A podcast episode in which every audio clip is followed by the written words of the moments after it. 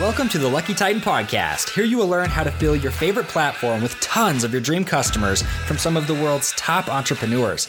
I'm your host, Josh Tapp. Now let's get started. What is up, everybody? Josh Tapp here again, and welcome back to the Lucky Titan podcast. And today we're here with Sam Horn. I am so excited to be here with her today. Um, you know, Sam has done some amazing things in her career, being featured on some of the top publications, having helped people generate over $10 billion. I mean, this lady knows how to build businesses and how to scale them. And the part that excited me most about having her here with us is to really talk about that million dollar plateau. You know, we get stuck there and say, okay, do I do I move on to my next company or do I scale this one? And I think she is uniquely qualified to help us learn and understand how to do that. So Sam, first of all, say what's up to everybody and then we'll hop in. What's up? So, and by the way, Josh, I hope people have paper and pen so they can ink it when they think it because the clock starts ticking the second we start talking, and we want to make this uh, bottom line valuable for everyone. See, and I love that. So do make sure you have paper and pen. If you're driving, please do not get paper and pen out.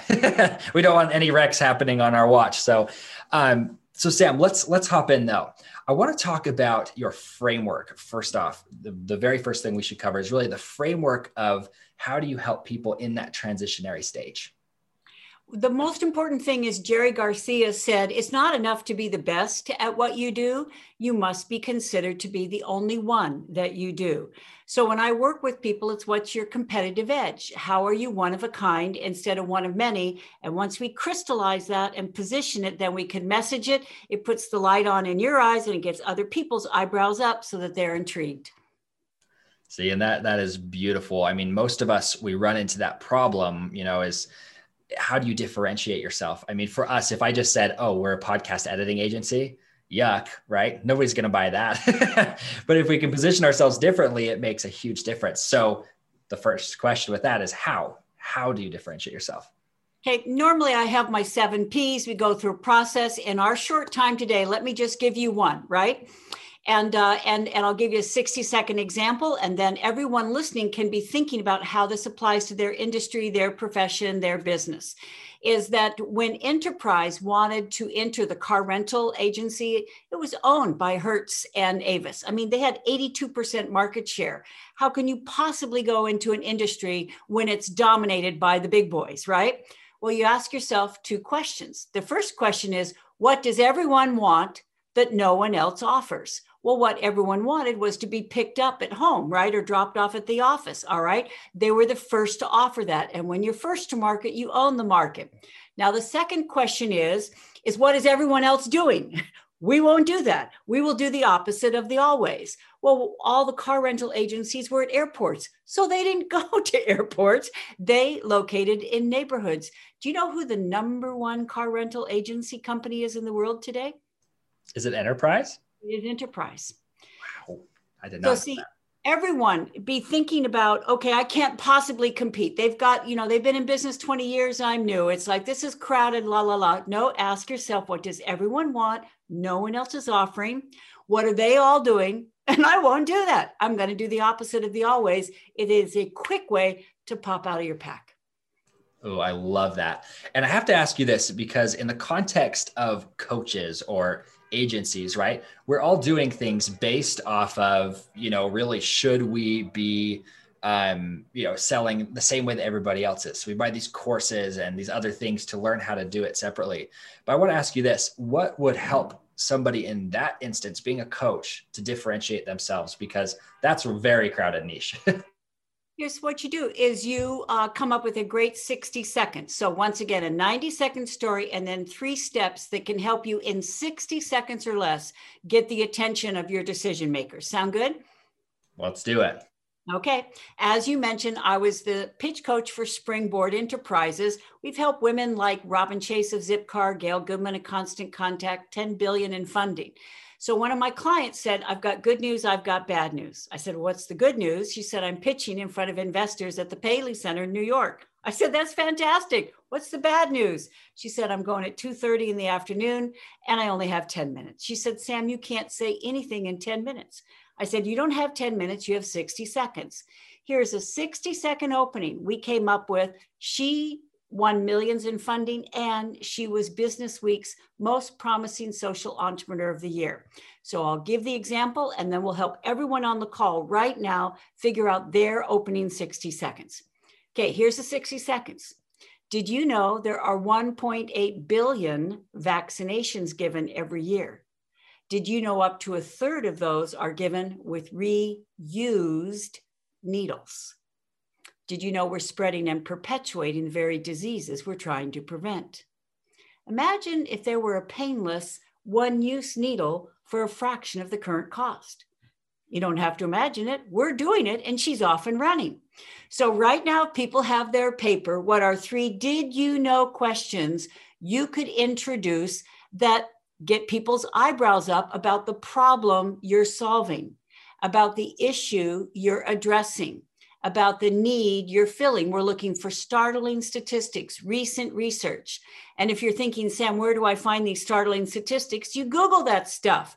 If we had time right now, Josh, right now, everyone could put in, maybe you're a coach um, and you're doing podcast around uh, ADHD, or maybe it's a small business coach, or maybe it is an, uh, um, you know, um, oh, a positioning coach or something. Just put in what are surprising statistics about blank? What is recent research about blank? Up will come things even you didn't know. And if you didn't know them, it's the quickest way to get smart people's attention is to bring up something and they think, I didn't know that. Now they're in. Second step, use the word imagine. The word imagine pulls people out of their preoccupation. Imagine this, imagine this, imagine this. This is the power of three. And furthermore, think back to Kathleen Callendret of the Pharmajet, who did this pitch. You put yourself in the shoes of your decision makers. What are they thinking? Well, they're thinking about those painful inoculations. We made it painless. They're thinking about reused needles. We made it one use. All decision makers think about money. We said a fraction of the current cost. Do you see how, in a world of infobesity, we distilled this into a one sentence best case scenario where people are thinking, who wouldn't want that? Third step, you don't have to imagine it. We're doing it. Now come in with your precedents and evidence. So, whatever it is you're building a podcast around that you are centered around, it is like, did you know that as a 67% increase in this. Do you know that people normally charge this? Do you know that it takes this long? Well, imagine if it didn't have to take that long. Imagine if you could do it for a fraction of the price. Imagine if you could, you don't have to imagine it just last week or people in my program, boom, all in under 60 seconds. Everyone else is still wah, wah, wah, wah, wah, wah. You hit the ground running. Seeing that, uh, I hope everybody stops the audio, pause the, the podcast, go back if you have to, and answer those three questions. I mean, that is a really amazing way to do a pitch. And you know, once we've we've figured out that pitch, what's really intriguing, and I've even found this out recently in our own company, when you get that on paper, it almost changes the entire way that you think about your company, and it it makes it easier to promote what you're doing in every aspect because you have a succinct message that solves a need, solves a very basic need. So beautiful. Josh, you're 100% right. Is that Richard Branson said time is the new money. I think time is a new trust. And as we said, the clock starts ticking the second we start talking. So, how can we distill what we say so it is so clean, so concise, so compelling and convincing that at the end of 60 seconds, people are willing to bet on the jockey because we're that rare person who hits the ground running and has them at hello. Yeah. And that, oh man, yeah, you're speaking to my soul here, just so you know. I hope our listeners are feeling the same thing. So, Sam, you know, I, I want to ask you this because even with our own company, and this isn't to just say like, "Hey, this is where we're at."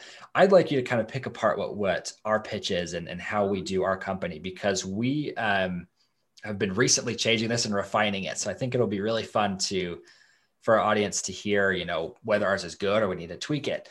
So just the one liner for our for our company is that we help people to mod, we help coaches and agencies to monetize their podcast without having to take on sponsors. And that's really like our entire company in a nutshell. So let me ask you this. Where is that out on a scale of 1 to 10 and how can we fix it? Okay.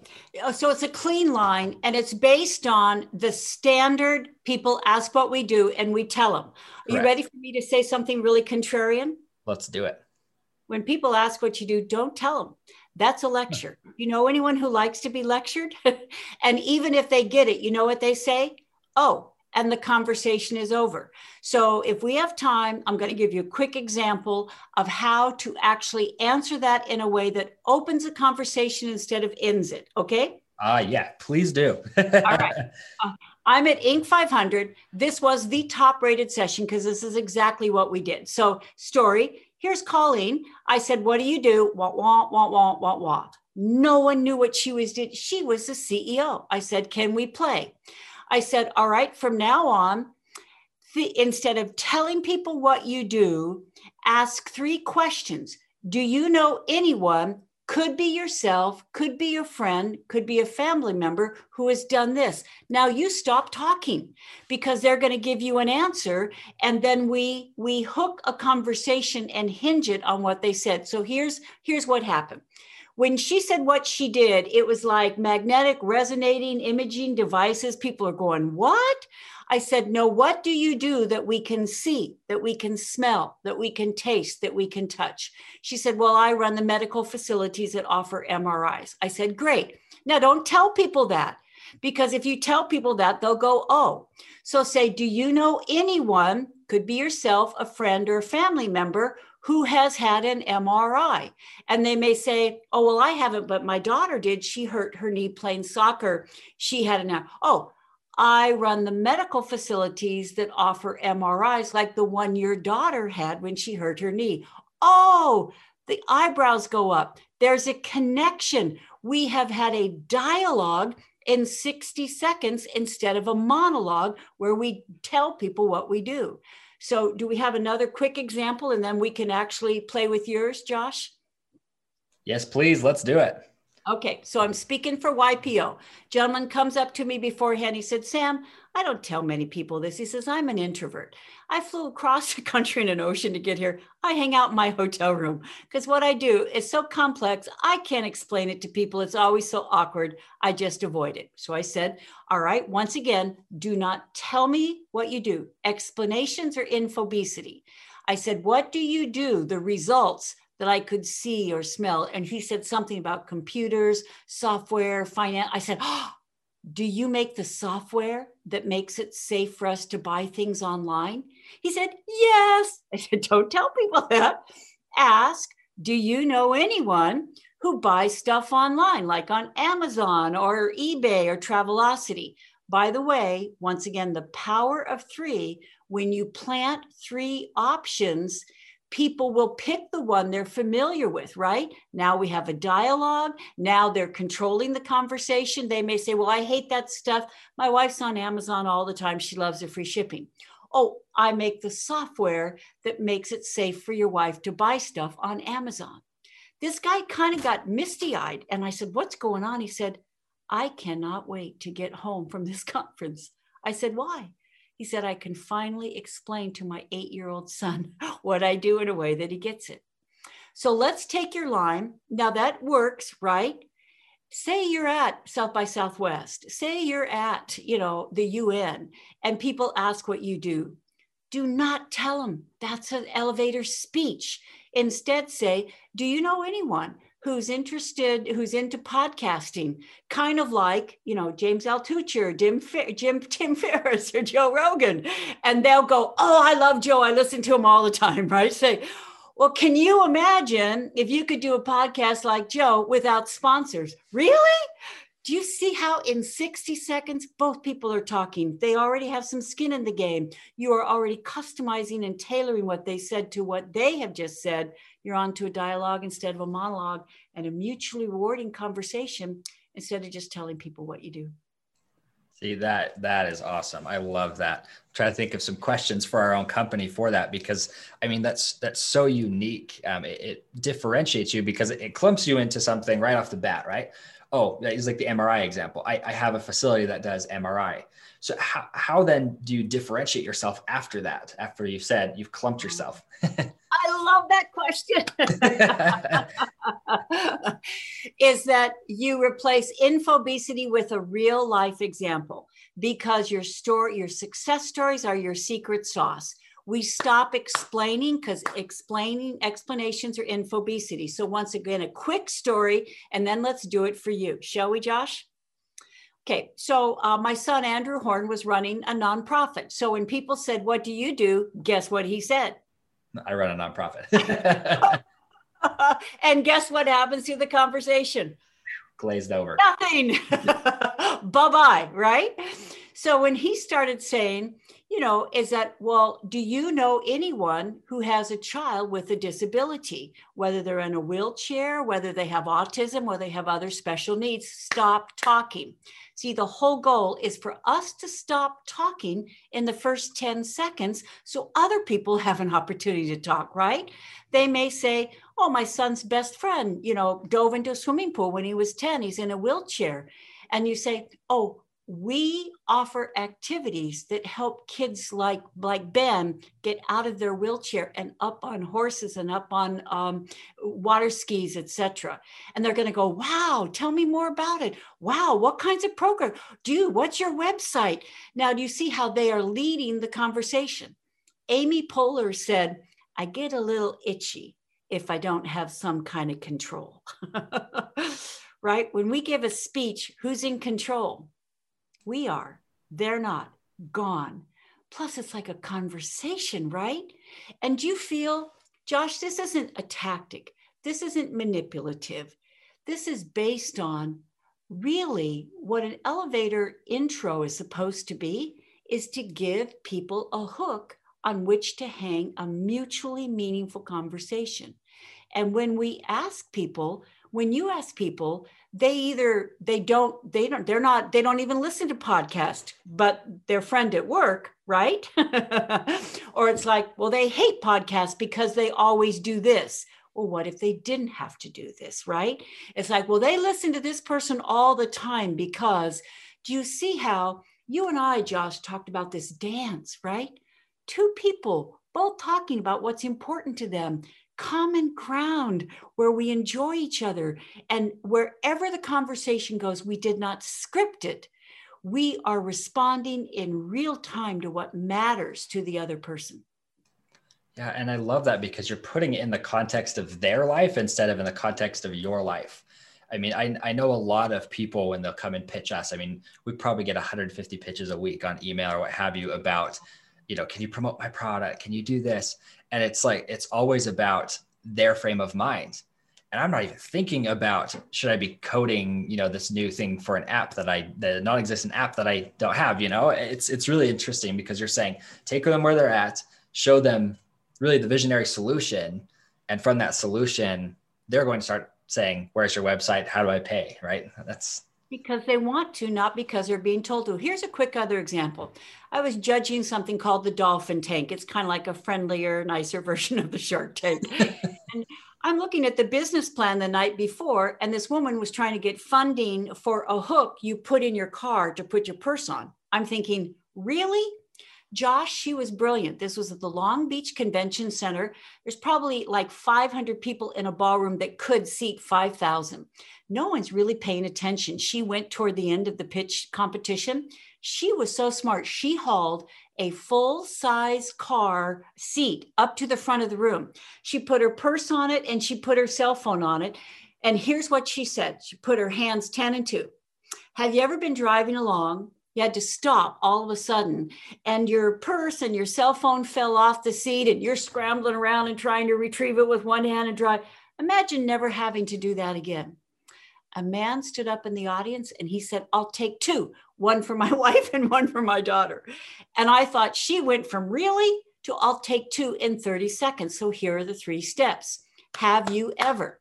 Have you ever? And put people in the scene of the problem you're solving. Say you're a confidence coach or you talk about, um, you know, some. Have you ever walked into a room and felt like a wallflower? You know, have you ever walked into a room and everyone was in clumps and no one seemed, have you, well, imagine never having to do that again. Imagine, do you see how, once again, we're asking instead of telling and we're showing by putting people in the scene of a situation and they think yes that's happened to me. No it didn't feel very good. Yes i would like to prevent that from happening again.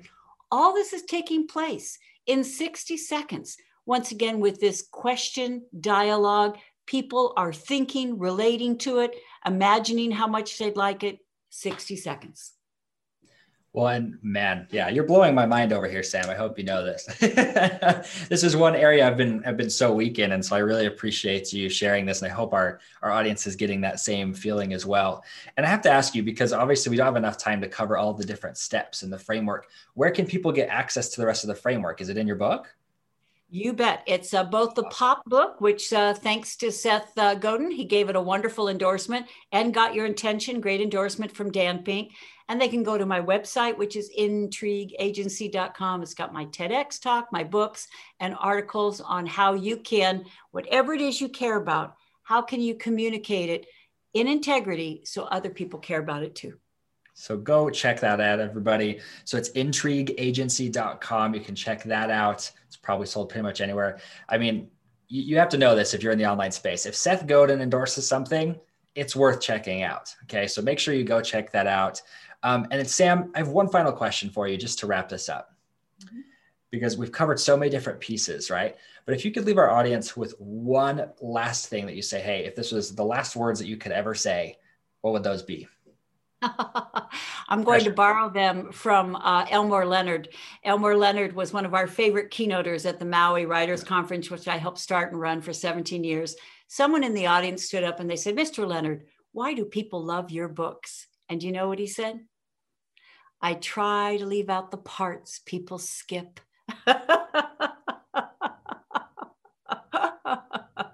the key to be intriguing is to be concise and clear and compelling and to leave out the parts people skip. I hope that you enjoyed this episode of the Lucky Titan podcast. If you want to fill your favorite platform with dream customers, then come join myself and thousands of others of hosts at theluckytitan.com slash tribe. Here you can find guests for your show, get featured on other shows, and discover the secrets to building an audience of raving fans. So once again, go create your free account at theluckytitan.com slash tribe.